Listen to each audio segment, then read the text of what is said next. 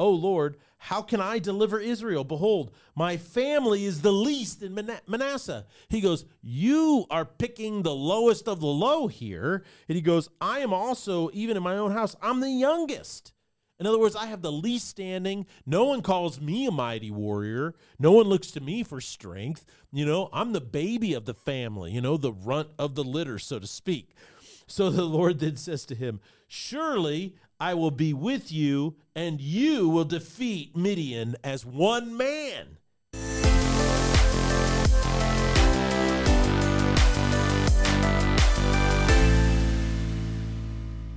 Well, hello, everyone, and welcome to the Salty Pastor Podcast. This is a podcast designed to help you grow in your faith. The more you know, the more you can grow. I've been doing this now for 370 episodes. So that's probably, I don't know, 150 weeks, so almost three years that we've been doing the Salty Pastor. And it's solely designed to help you be coached up in your faith. We want to focus on the Bible and teach you how you can read it for yourself, study it for yourself, how you can learn about the philosophical context, the historical context, the cultural context, and how you can kind of kind of get rid of all the complicated theories and ideas about it. Just read it and grow your own faith because in the end, what you believe is what's most important. Not what somebody else believes, but what you believe because what you believe is one of the most important things about yourself. So the more you grow, the more you know what you believe and why you believe it, then the stronger your faith is. It ends up helping you become a more confident person, a more courageous person, a person who knows how to live life. And so that's what the Salty Pastor is all about. My compatriot, Jesse, who's my host and introduces me, is off helping raise money for cancer research. So we're glad that he's off there doing that. And I'm just going to spend some time today doing some Bible study with you. We do that every Tuesday at four o'clock when this episode drops. And then on Thursday, we'll do another podcast, kind of follow up to this one that applies it to everyday situations and circumstances. So if you're uh, able to like and subscribe, love for you to do that. Love for you to go to our YouTube channel, The Salty Pastor. Love for you to like and subscribe because as our subscriptions grow, uh, what happens is it opens up a lot more tools from YouTube that we are allowed to use to expand this platform. So please do that, like and subscribe. Also, we are today in the final installment of our series Train to Go, and we've been focusing on the Great Commission of Jesus Christ in Matthew chapter 28. If you are just joining us, let me read it for you. Verse 16, I'm reading out of the New American Standard Version. It says, But the eleven disciples proceeded to Galilee to the mountain which Jesus had designated.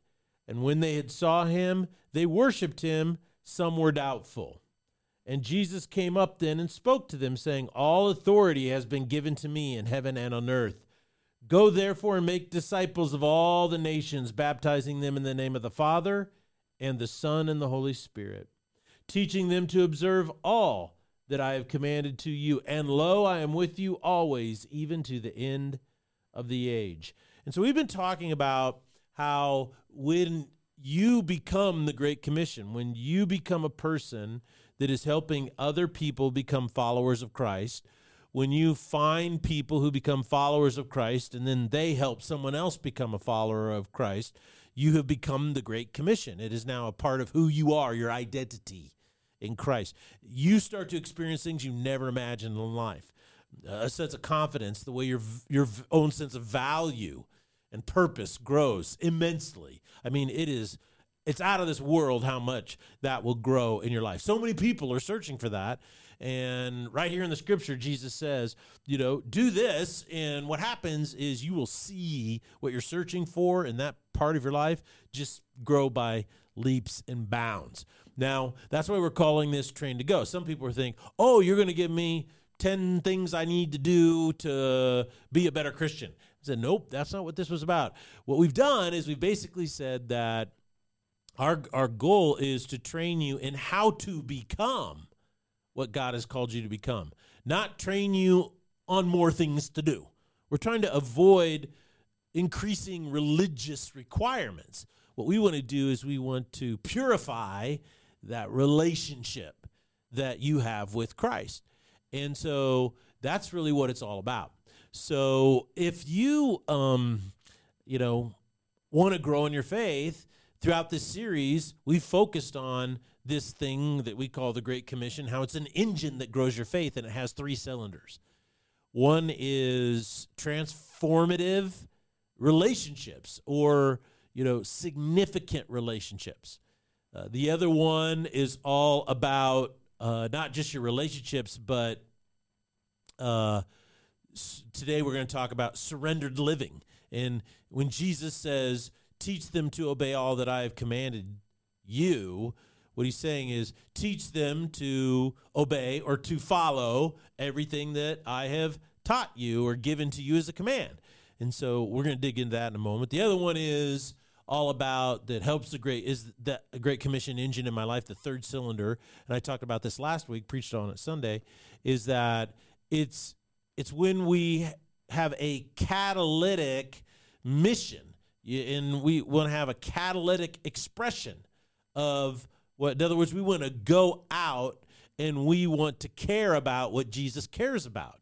And that is lost people so when we really care about lost people then we know that our own faith is really growing and maturing so those are the three engines that or i'm sorry the three cylinders that make up the great commission engine that drives our faith and expands the kingdom of God. So I want to focus on the one we haven't talked about very much, and that's called surrendered living.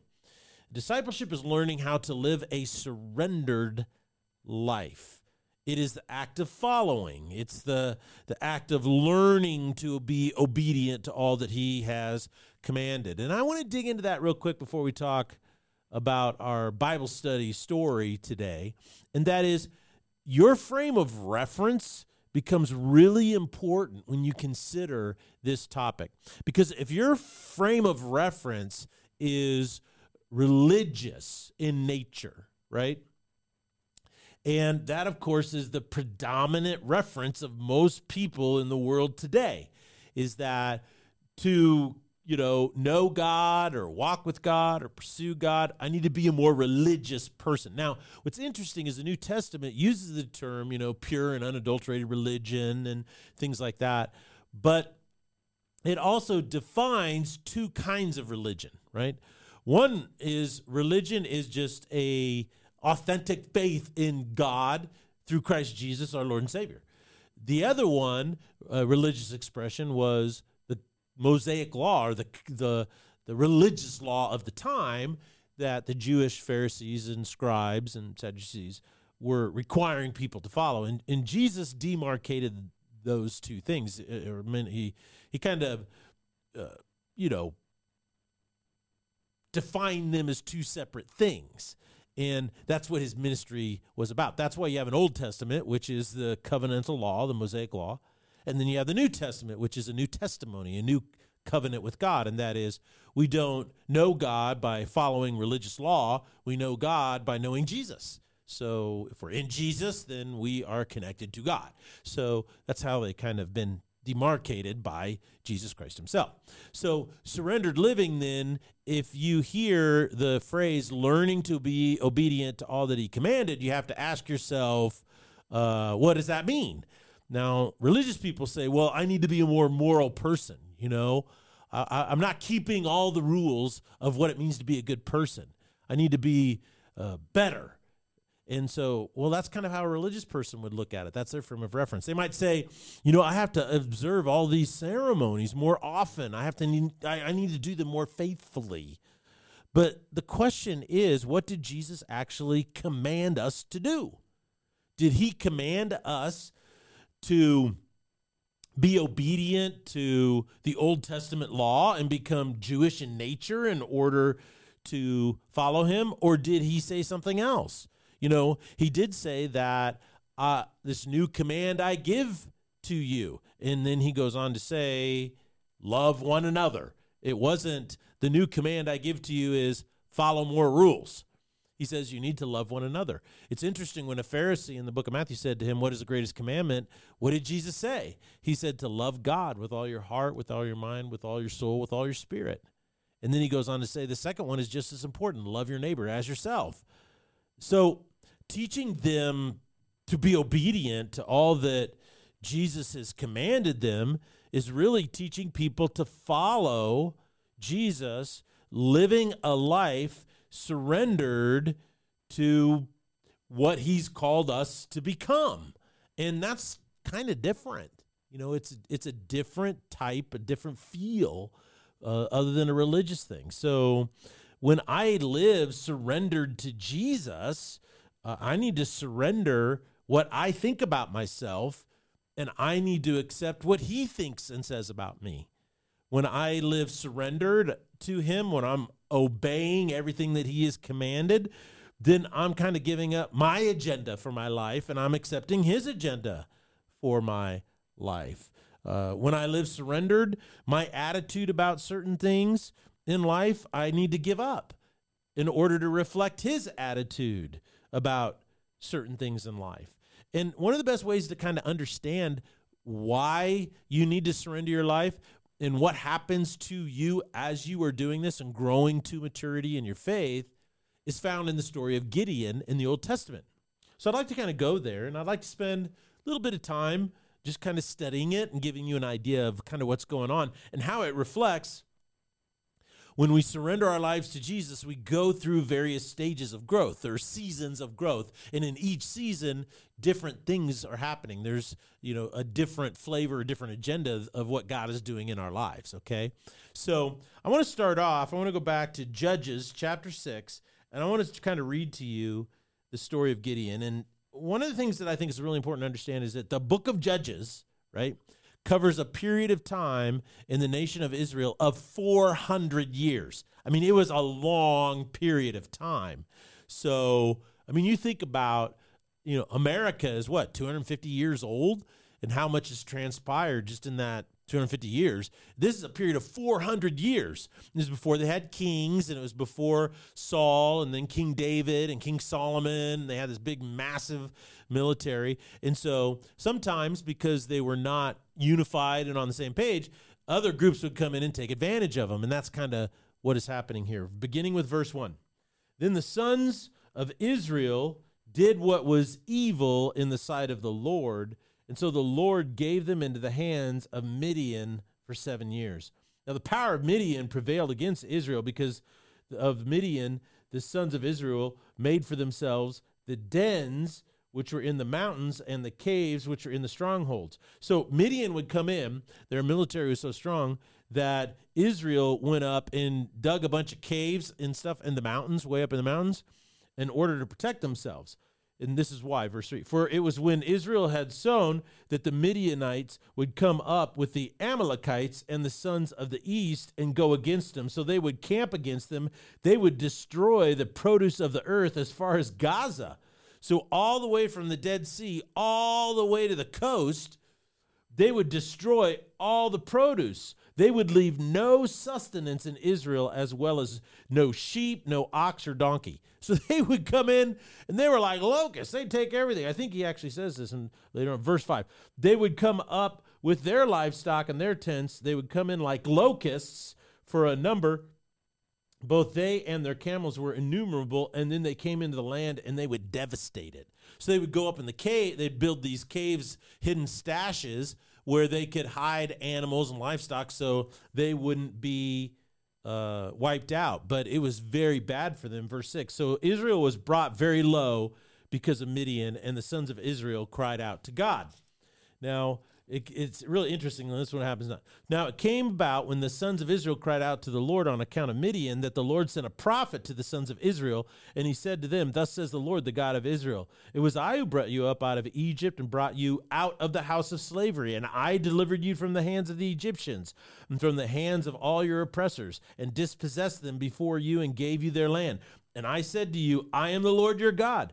I shall not fear the gods of the Amorites in whose land you live, but you have not obeyed me.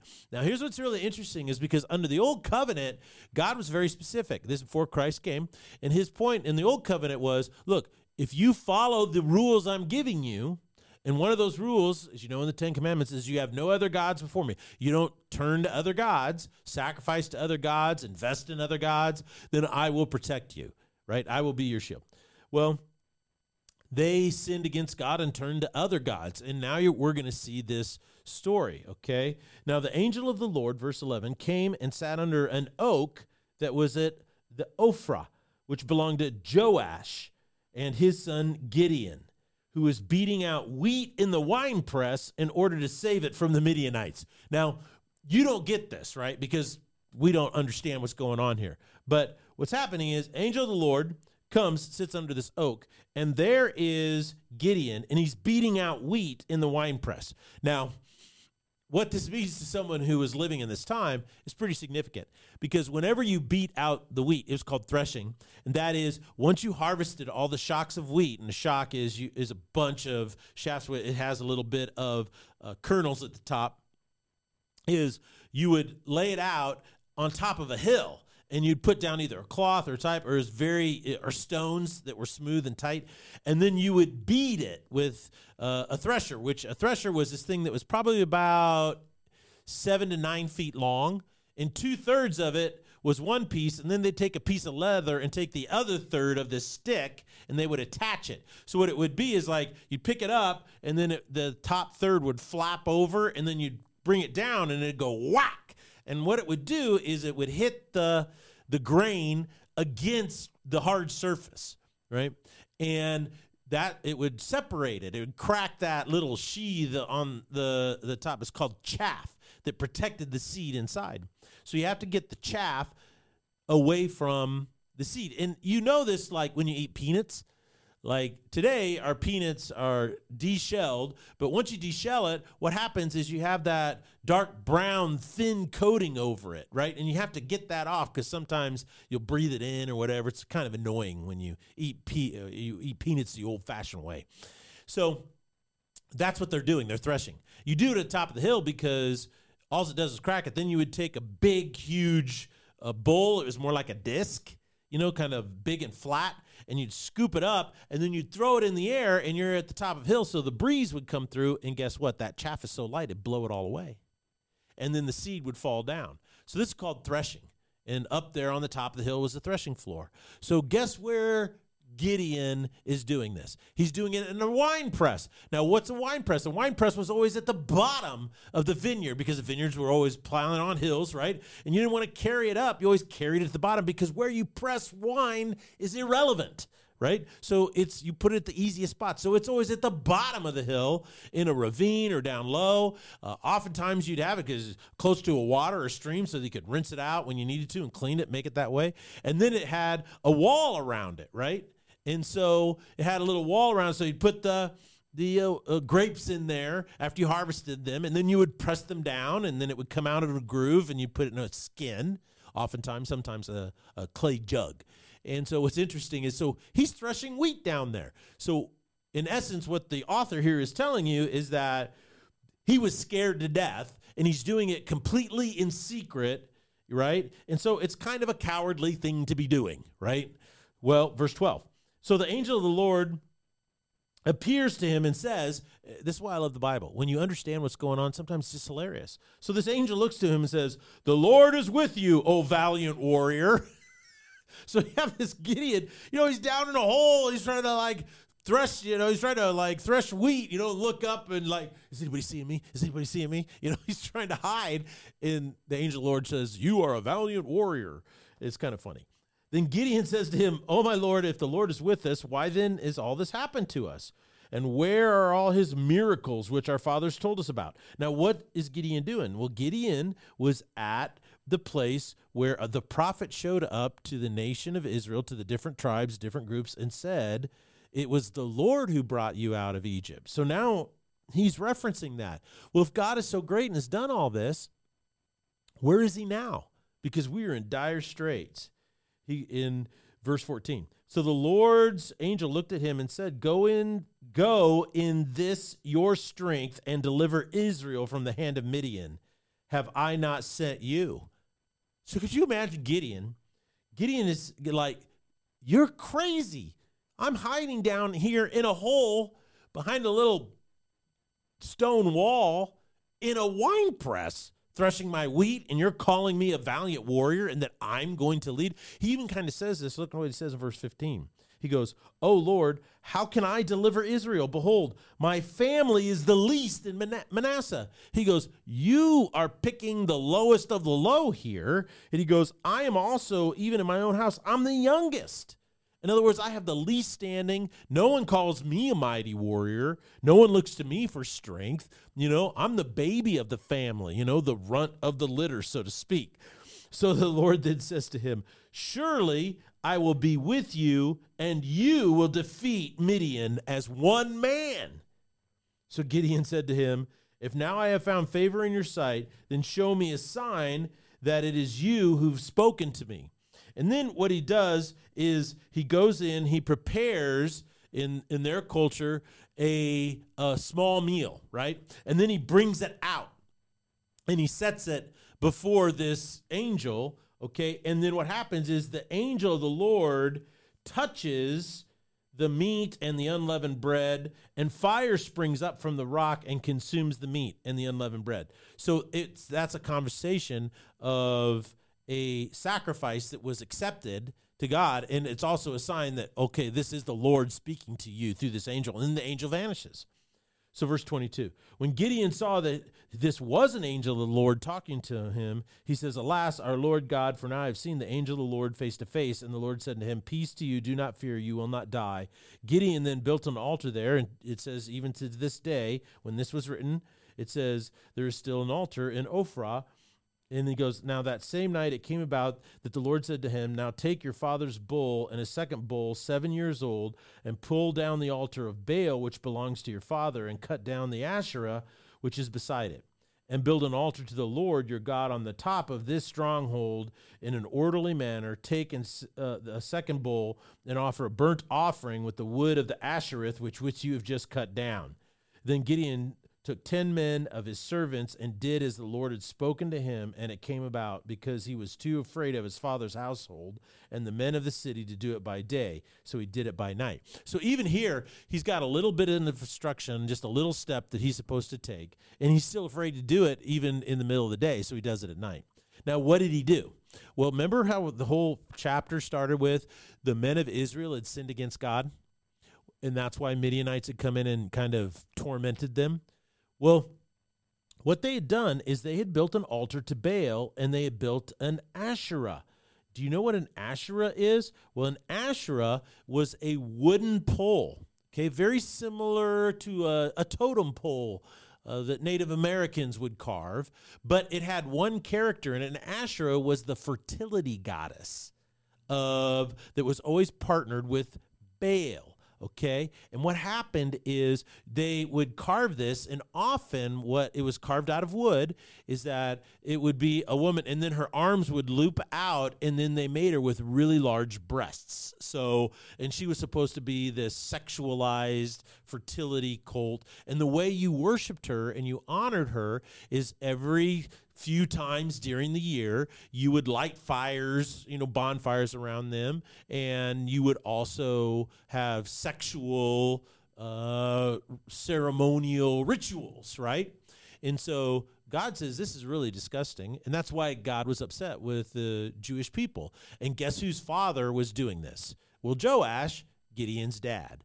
And so Joe, but Joash was wealthy. He had a large household lots of sons, lots of servants. And so in the middle of the night, what Gideon does is he surrenders to God's command and he goes up and he chops down the Ashereth and uses it to do what? Give a burnt offering to God.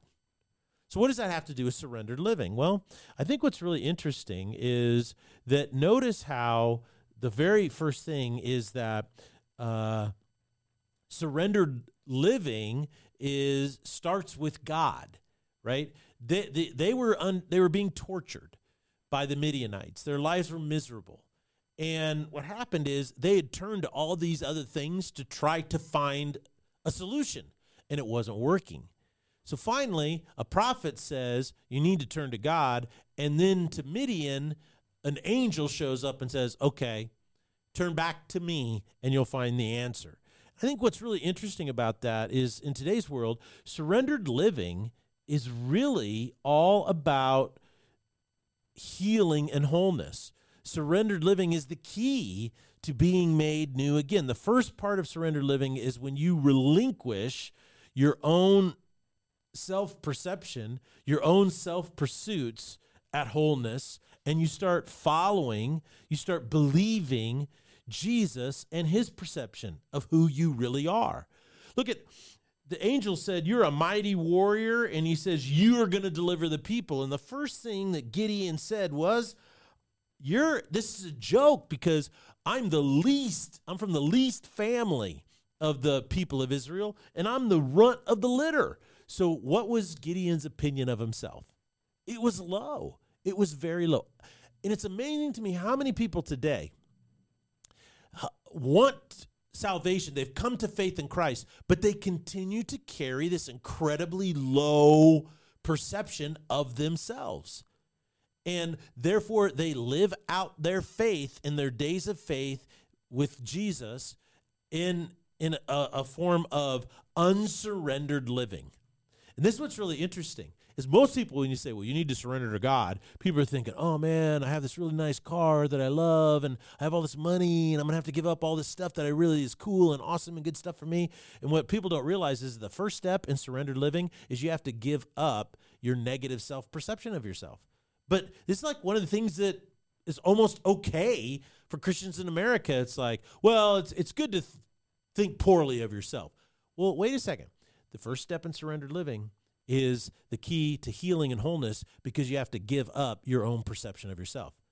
You're not allowed, as a disciple of Christ, to think in those terms anymore. It's really fascinating. Uh, the famous uh, psychiatrist, not psychologist, but psychiatrist, Karl Menninger, uh, he once said, that if I could convince the patients in my psychiatric hospitals that their sins were forgiven, 75% of them would walk out the next day. Think about that for a moment. And that's pretty powerful when you think about that. Uh, when I was in elementary school, my dad uh, enrolled all of his boys, uh, the, I was one of three, in gymnastics and the head coach and founder of the gym was a gymnastics champion. So the gymnastics world really knew who was. During the orientation, we went to his gym. He's showing us all of the, you know, the high bar, the parallel bars, the pommel horse, the the floor mat and all of these different things and and he orients you during his top tiered class so there are all these high school students some college students in there that have been training for almost a decade and they were really good and so you start off you know here i am like a, a seven or eight year old boy walking in there and i'm looking at this and i'm going oh my goodness these guys are amazing they're doing flips and they're doing you know letting go of the high bar i mean it's just insane all the stuff that we were doing and he says to us one day you're going to do this. And I, all of us guys are, the boys are looking and said, I'm never going to do that. I can't do that. That's, this stuff isn't crazy. And he says this, he goes, he goes, now I know that many of you don't think you can. And the reason you don't think you can is because you don't have the conditioning or the confidence. And this is what I'm going to do for you first. I'm going to condition you and then I'm going to teach you and your confidence will grow. This is why the first step in following Jesus is all about salvation. It's about being healed spiritually first, so that once I am healed spiritually, I can be healed emotionally and intellectually and all these other areas. And most importantly, I am healed in my poor self perception of myself, right? you can't you can't go around and say that I'm worthless and I have no value and I have nope you can't say that anymore. You have to say I'm going to give up my own self perception and I'm going to adopt the self perception of Jesus, okay? And, you know, this is why surrendered living is the only way that you can ever be free from any addiction. You know, surrendered living is all about uh, healing the will. Addiction at its core is a corruption of your will. All right? It is our will that makes the decisions for us, and it's our will that causes us to act. It's our will that keeps us focused on a task, you know, um, uh, until it is completed. It's our will that drives our behavior. Therefore, if it gets skewed only a little bit, it, then our will will cause us to do things that we know are bad for us, right? And this is how addiction works. And that is, even though in your head you know it's not good for you or it's bad, guess what? Your will causes you to do what? Continue. And your will becomes influenced by your physical body's reaction in, in hunger and thirst for whatever that substance is. So, this is why uh, surrendered living is so important because it is the process of healing the will that has been warped. When your will is completely surrendered to Jesus, only then can you begin to have a will that is healed and recalibrated. This is why the greatest addiction recovery program in the history of the world is a 12 step program uh, started by Bill Iden and Bob Smith in the basement of a church. It was all about this. It begins step one surrender to God. You say, I'm powerless over this thing. And so only God, you have the power over it. That is a statement of surrender. So it's really interesting how that worked in Gideon's life, you see. And so uh, the story goes on. I'm not going to read uh, any further about the fleece throwing and how he tests, but the story goes on that, you know, Gideon then.